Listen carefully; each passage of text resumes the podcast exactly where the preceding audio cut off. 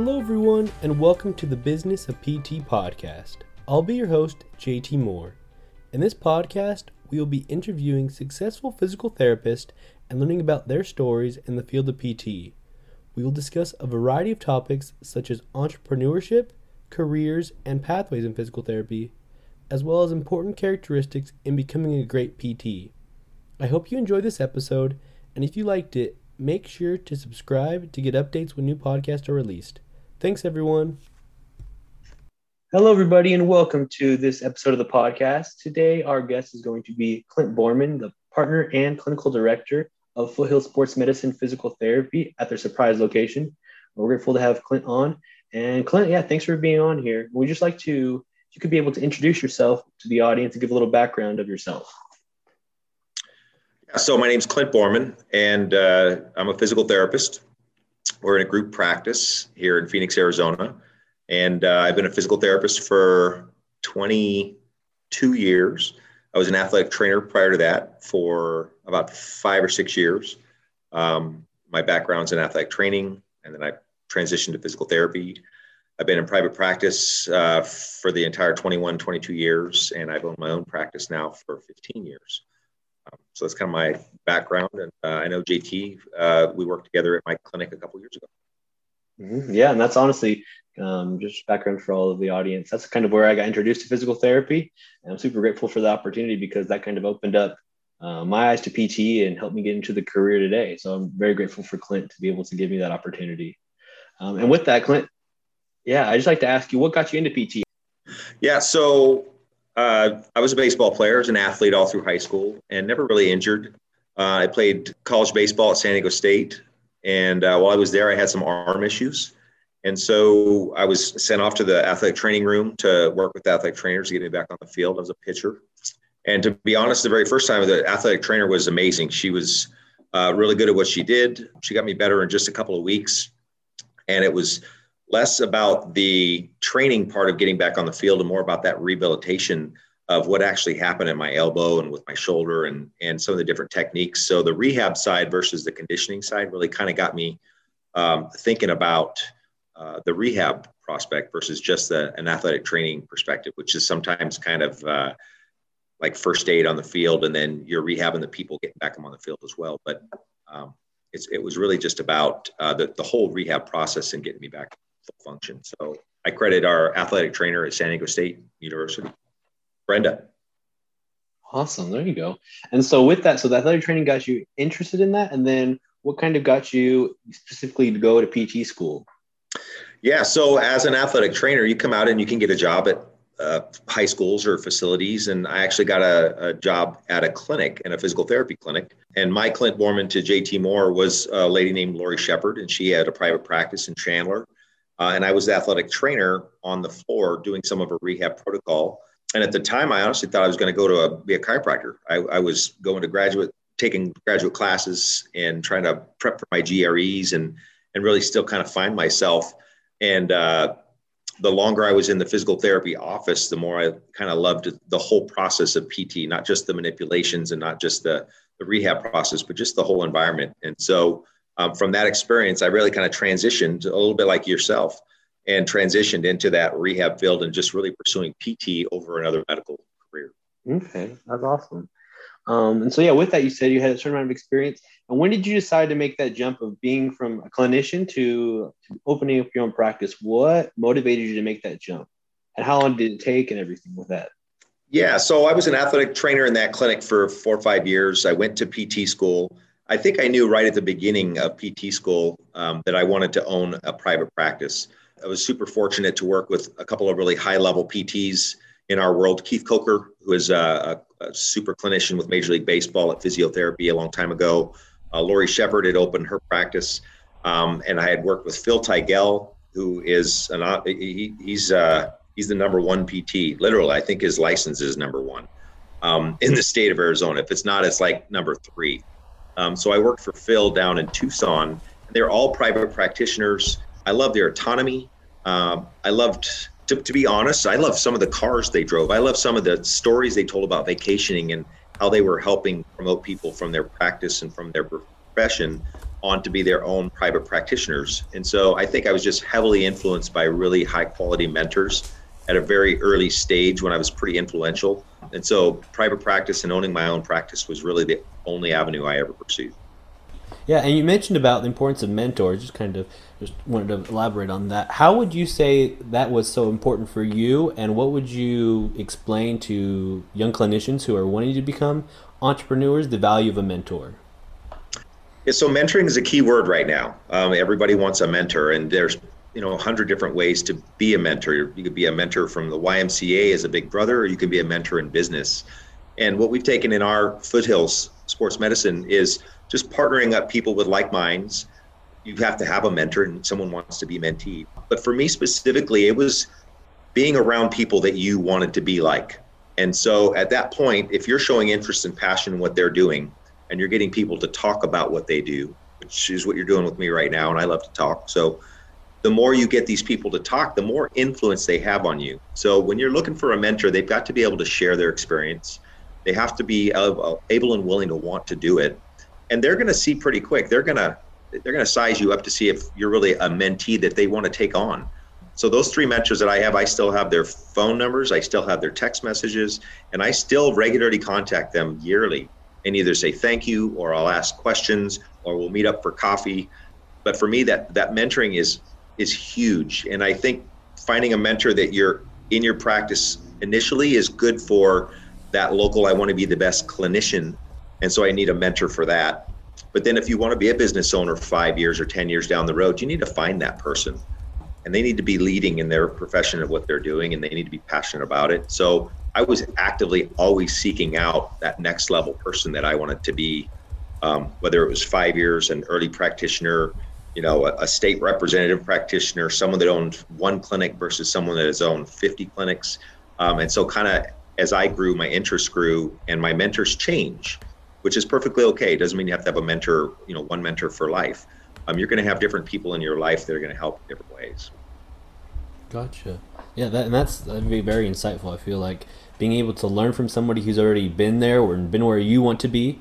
Um, I think that's such a key aspect for us to be able to grow and get ahead of the learning curve in that. What would you say, I guess, just out of all the mentors, what has been one of the most valuable, I would say, valuable insights that a mentor has given you throughout your entrepreneur career? I think initially, you know, they always talk about learn more business acumen and make sure that you're not just working on your clinical skill set, that you're working on your clinic. Um, and so, one we hear all the time is um, our three pillars is you want to be growing personally, you want to be growing professionally, and you want to be growing financially. And so, I really took that to heart to make sure that when I sit down every year and around Christmas time, around the first of the year, I'll take a couple days or I'll take a week off and I do all of my yearly goals for the clinic, but I also set my personal goals at that point. And so I, I think it's it's just key to understanding whatever you know you're trying to take in everything that people have taught you. And so that one has stuck with me is are you growing personally? Are you growing professionally? Are you growing financially? And then the second part is trust your gut you know uh, gut matters and your and your personal rapport with people um, it matters and so i think one of the biggest advice uh, advices that i took was get get your business in order financially so um, understand what what your business is going to look like at stage one and stage two and stage three. Uh, don't be short-sighted. Make sure that you keep a good a blend of family and work. Uh, super super important. Um, and then make sure that you're still growing. Uh, I personally take a lot of pride in being, you know, the go-to person in our clinic. So just because you now become a business owner doesn't mean you stop being a clinician. Yeah, that's that is great insight. Thank you for that. So yeah, like thank you for explaining the importance of the mentors and how they've been able to help you and kind of that transition of different mentors throughout your career.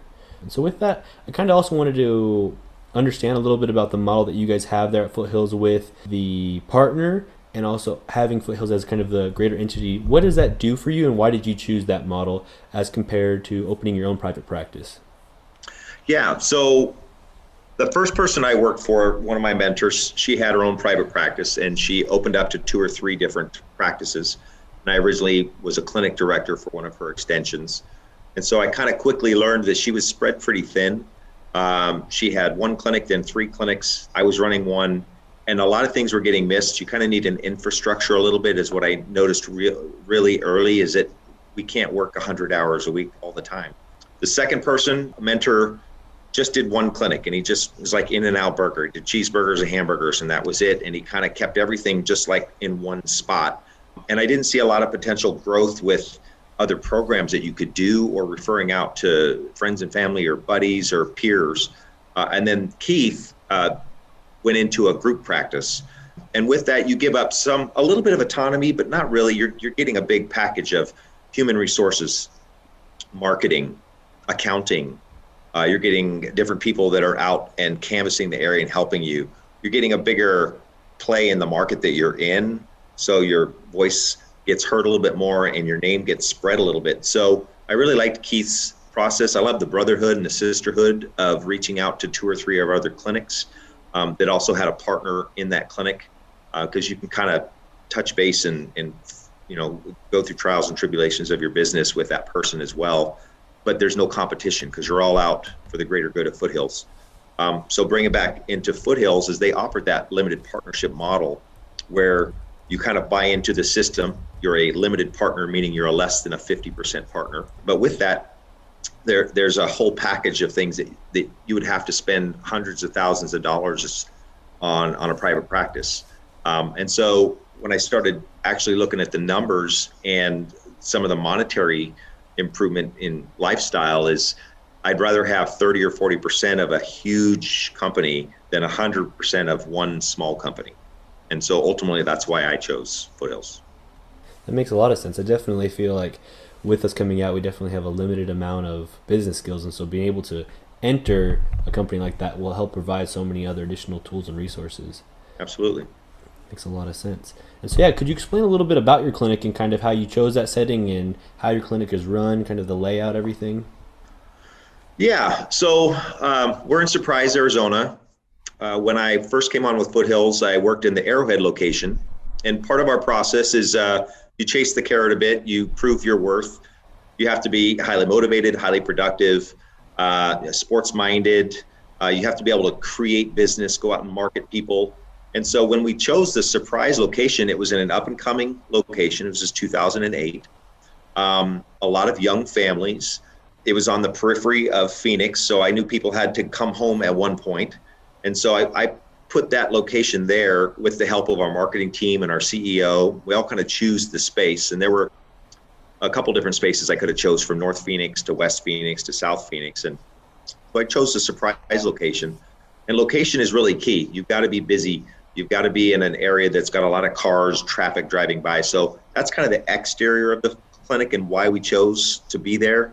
Um, and just the inside, from that first mentor that I worked with, he had a small clinic, 1,800 square feet, a couple of rooms, and you're just limited on staff. You're limited on size of scope of practice. You're limited on a couple things that I wanted to do. So I chose to build a 5,000 square foot facility where I knew I could grow to five or 10 different practitioners and have room to run and have room to, to do a 20 yard dash and, and just have space to grow. Uh, so it's 5,000 square feet, uh, sports medicine based. It's got weight room type of equipment in it. It's got lots of tables. Um, we have all the modalities that we need. It's light, it's airy. We play music, you know, every day is different. So I want it to be high energy. I want it to be the center hub of information. I want it to be a place where people go, not just for physical therapy, but they want to go there because Clint went to a dentist somewhere and they want to know where Clint went to the dentist. Or my therapist, Jason, bought a new car and he wanted to know where he got his best deal. Um, or they needed a podiatrist somewhere. And so I really wanted to be a trusted source and a center hub for any kind of information that reaches way past physical therapy. And I think the only way that you gain, uh, gain t- kind of traction in your community is if you're part of the community. You're not just this sole entity of a sports medicine or a physical therapist in that space. You need to own everything. I, I want to. I want everybody to to touch and feel our clinic and kind of know what it can do for them. So that's kind of the inside. That's the energy I want in the clinic. That's what I bring to the clinic, and everybody that comes in the clinic. That's kind of what I expect from them.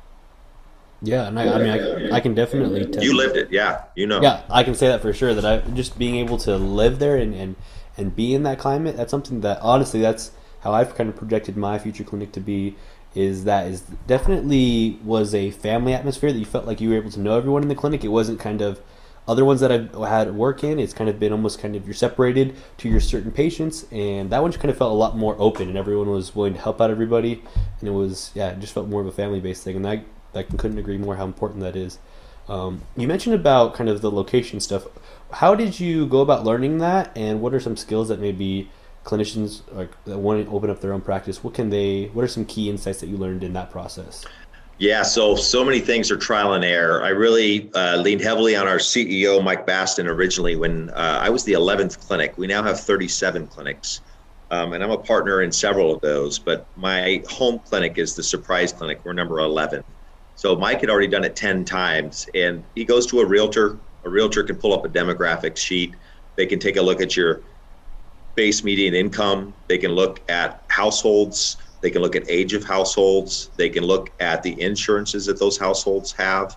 They can look at you know expendable cash that they go out to use on dining and food and gas and everything else. And you kind of put all that into a big mixture and say this is kind of a hot hub for young people, old people, middle people. Doesn't matter. Spending money.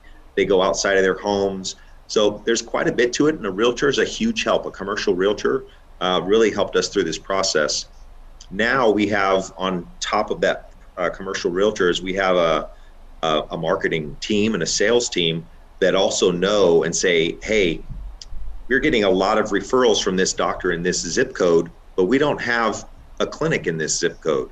So why don't we reach out and find out how close we can triangulate one clinic so that it doesn't really kind of steal business from another clinic, but it's able to draw its own business from a zip code of, of need. Um, and so we really hi- uh, heavily rely on our sales team and our marketing team, which is another reason you, you jump on a, a group practice like Foothills, because for me to hire a sales and marketing professional like that is going to be six figures. And we have a department, and I can send an email and say, hey, I'm looking in Buckeye. What's the best crossroad? And yeah. they can give me 50 options. And then you get in your car and you drive around and you look at the space and you look at the options and you look at the traffic flow. You get your juju feel or whatever you're going to get about that clinic that you're in and and that's kind of how we do it. Okay yeah that's great insight honestly. I think that's a huge aspect of deciding where you're going to open up a clinic and uh, giving those key insights are really really important i think to be able to know that. I guess another question i'd like to ask you is what was probably the biggest challenge at first when you decided to become an entrepreneur? What was something that you weren't expecting that was really a big hurdle initially i think it was what I expected as far as designing your clinic and opening the doors. That all was kind of expected, and we were ready to do that. What we were never really ready for is when you open the doors, like no nobody's coming in just because you know JT or Clint just opened a clinic. Like you've got to go out and ground pound. You've got to meet your neighbors. You've got to hand out flyers, and you really have to flip to a hundred percent salesman that has an occasional clinical question from somebody on the street. You draw them in you have to give them a fantastic experience. You cannot fail one time with customer service.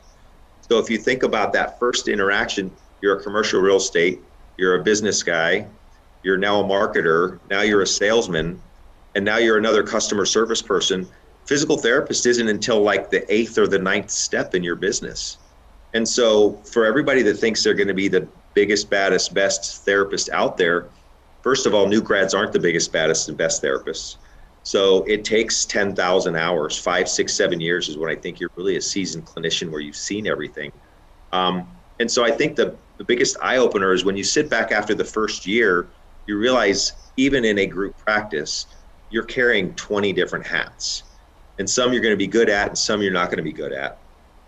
And one of those that I was terrible at was hiring people. Funny, believe it or not, because JT's fantastic. He was the easiest hire ever.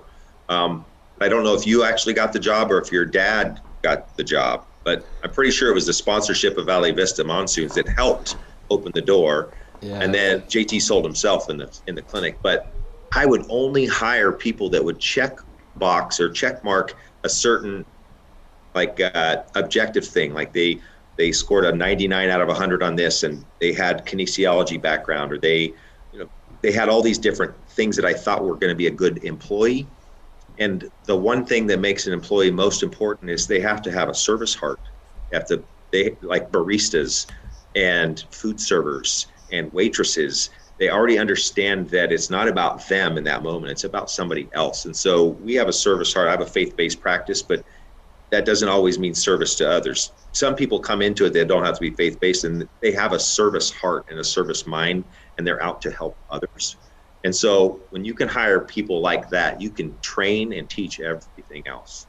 Um, and I kind of did it the opposite initially. I was trying to look for the 99 out of 100 checkmark boxes, and you know, you need to hire personality and train the rest. Okay, yeah, that's very insightful. That's my guess, personal opinion. That doesn't work with everything, um, but that's been our recipe. That's part of our recipe. All right. I wonder where I was in that process of, of the hiring. But... Oh, you were in the perfect. That was easy, slam dunk. Yeah, I already I already got good at it by then. I'm glad, but no, that's that's really important. I think that's that's something that I think sometimes we can get into, like making sure everyone fits a certain box. And yeah, honestly, if they don't have a service mind, especially, and I feel like in physical therapy, that's where it's at. Everyone's there because they want to get back. Like obviously they have physical limitations, but they want to get back to a prior level of living that's so important, and to be able to be empathetic in that process and not just kind of treat them almost like mechanically is, is so key i think to be able to really yeah the, the listening is so important you know waiting when as a new grad or even just someone that's kind of getting traction is you really should be done with your evaluation about 80% of it should be done when you're done asking questions like 80% of your process you should already have a good idea and then the rest of it is just some confirmation so if you have a half an hour with someone and you're spending five minutes listening to them and 25 minutes trying to figure it out, you're probably on the wrong foot already.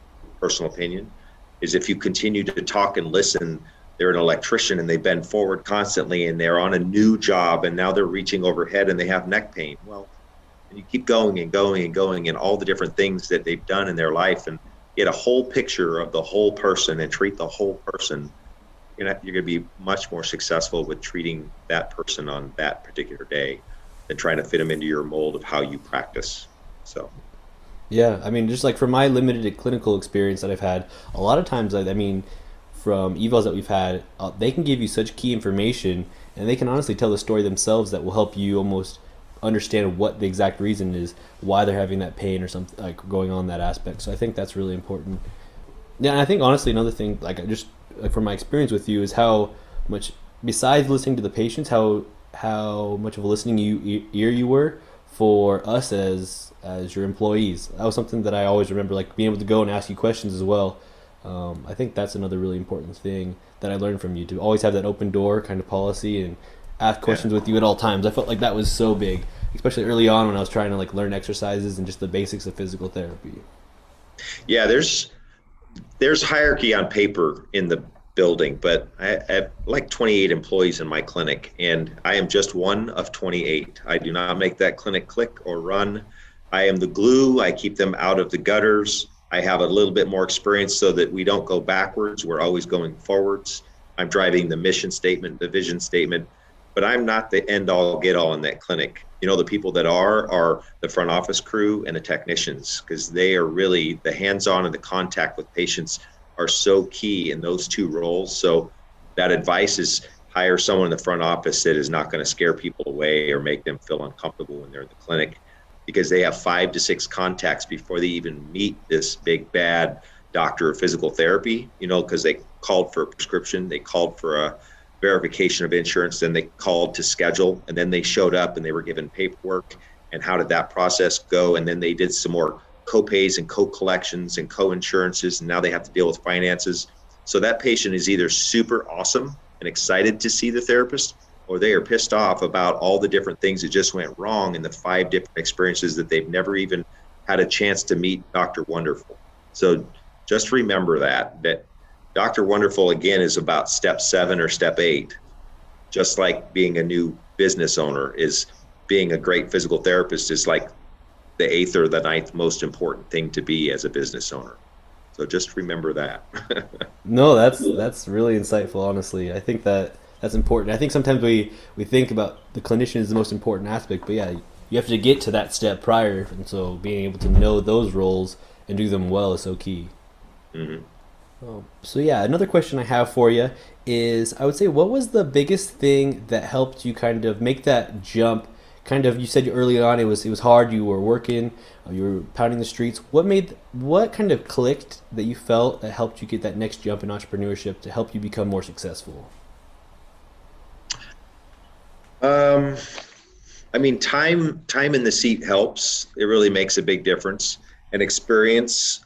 I think once we got the the clinical part down, and I realized that I could treat anybody coming in the door, and then realizing that there wasn't enough of me. Um, and so everybody that comes in, if you're promoting, come see Clint, come see Clint, come see Clint. Uh, there's only so many hours in the day, and there's only so many patients, and so we were getting pretty popular. And at that point, I knew the business was going to go, but I had to hire some super quality people. And that's, you know, every book that you read and every cliche business management model that you read is you need to um, train people to replace yourself and you need to hire better people below you initially that will rise above you. And uh, and so i kind of i got some great advice from mentors again and they said you need to continually grow people. So the first year or two i would suppress. Clint is the best. I have to do all the work all the accolades go to me blah blah blah and you quickly get overwhelmed and i think clinicians that that get to that point and they don't step back and reflect and say i've got to grow this business from from everybody around me, not just the center of me. Um, that was when it clicked for me, and it was right around. We had a therapist that kind of got in that mold in the local area, and he had a couple of clinics, and he was overwhelmed. He reached out to me. I reached out to him. We figured out a plan to dissolve his business, bring him into my business, um, and still allow him to flourish, bring all of his patients in. But when he did that, it kind of jump started my business pretty quick, just volume wise. He was a pretty popular therapist in the area. I, I call it he, he missed the right hand turn or he missed the left hand turn in the business model and he got stuck in a couple of different business um, projects that he couldn't get out of. And so I helped him just work his way through that, brought him onto the fold, brought him underneath the foothills model. And at that point, I was like, holy crap, I just did that. And I don't even know that I did it. I got some help along the way but business doubled within like three to six months. I go, you know what, this is a great model. I can do this over and over and over. And since then, I've done that times. Wow, that's yeah, that is very smart and like really insightful to learn. Um, I guess with that, so what would you say was something that you wish you had learned sooner? That like besides only that, like that kind of came as you with time. What was something else that you would wish you learned sooner that maybe could be learned without experience maybe with for aspiring clinicians right now something that they can learn or study at least to help them in the process i think i mean i, I touched on it a little bit is it when you're if you if you know you're going to be an entrepreneur and you know you want to open up your clinic and your practice is you need to hire a personality first you can't just hire check mark boxes that they have a COMT and they have an MTC and they have an ATC and you're just hiring letters. If they don't fit your service model, then it's not, for me, it didn't work. Um, so knowing on early really who you are and what you are, which is hard because your your clinic morphs over time and the personality morphs with the people that are in it. Um, but having a business plan, like literally have a business plan, no, not just a, even if it's a sketch on a sheet of paper that says these are the 10 things I want to be when I grow up as a business owner and stick with it. You'll change number one and number two and number five, and they'll mold. But um, I think higher personality over over uh, you know attributes at some time. If you truly want to grow as a practice in a business, you need to get with a mentor outside of your circle that already has one or two or a big successful practice or has two practices and you need to to start to coffee up and coffee house those people and take them out once a quarter and just kind of pick their brain. Don't sell yourself short at a year that in five years you'll be a practitioner you know practitioner that's owning your own practice. So i would say some new grads that are coming in and at one year they're like i think i'm ready. I want to be a business owner I think that's too soon. I, I, I have my own mold of people that have come under kind of my mentorship and now they own their own clinics. And one, you have to be a master clinician. And there's articles all in the APTA. It's about how to be a master clinician. Maybe you even read them in your critical um, thought process stuff. So there's there's an article on APTA. It's about the master clinician. You have to be the best clinician because when you go from a group practice of 10 PTs, they're all new grads, and now you go to your own private practice. The bullseye's on you, and you're the only one to solve your own problems. And so if you don't have a five-year bucket of experience, you're going to get stuck with things that you don't know how to treat. And so I think the biggest deal is gain experience in as much residency and fellowships and con ed. So if your place that you're working at gives you 20 hours of con ed a year, take 100. If they offer 10 or 15, take 200. Like you cannot take too much con ed in your first five years. Be a master clinician and then find the right opportunity with a group practice or small capital practice. Um, make sure that you have a draw in the market, meaning I have this doctor that's going to send me on day one. Can you produce five new patients on day one? Can JT go out and say, I'm going to hit this banker and this doctor and this football coach and this barista and this car deal, and they're all going to send me someone. And so you have to be marketable. And then once you start to, you know, appreciate your employees, hire personality, make sure you're growing them immediately, and don't suppress your people. So that's one of our biggest honors. Is I think with JT, you're one of 19 now in 15 years. Um, we have 19 technicians that are all physical therapists now, just out of my clinic.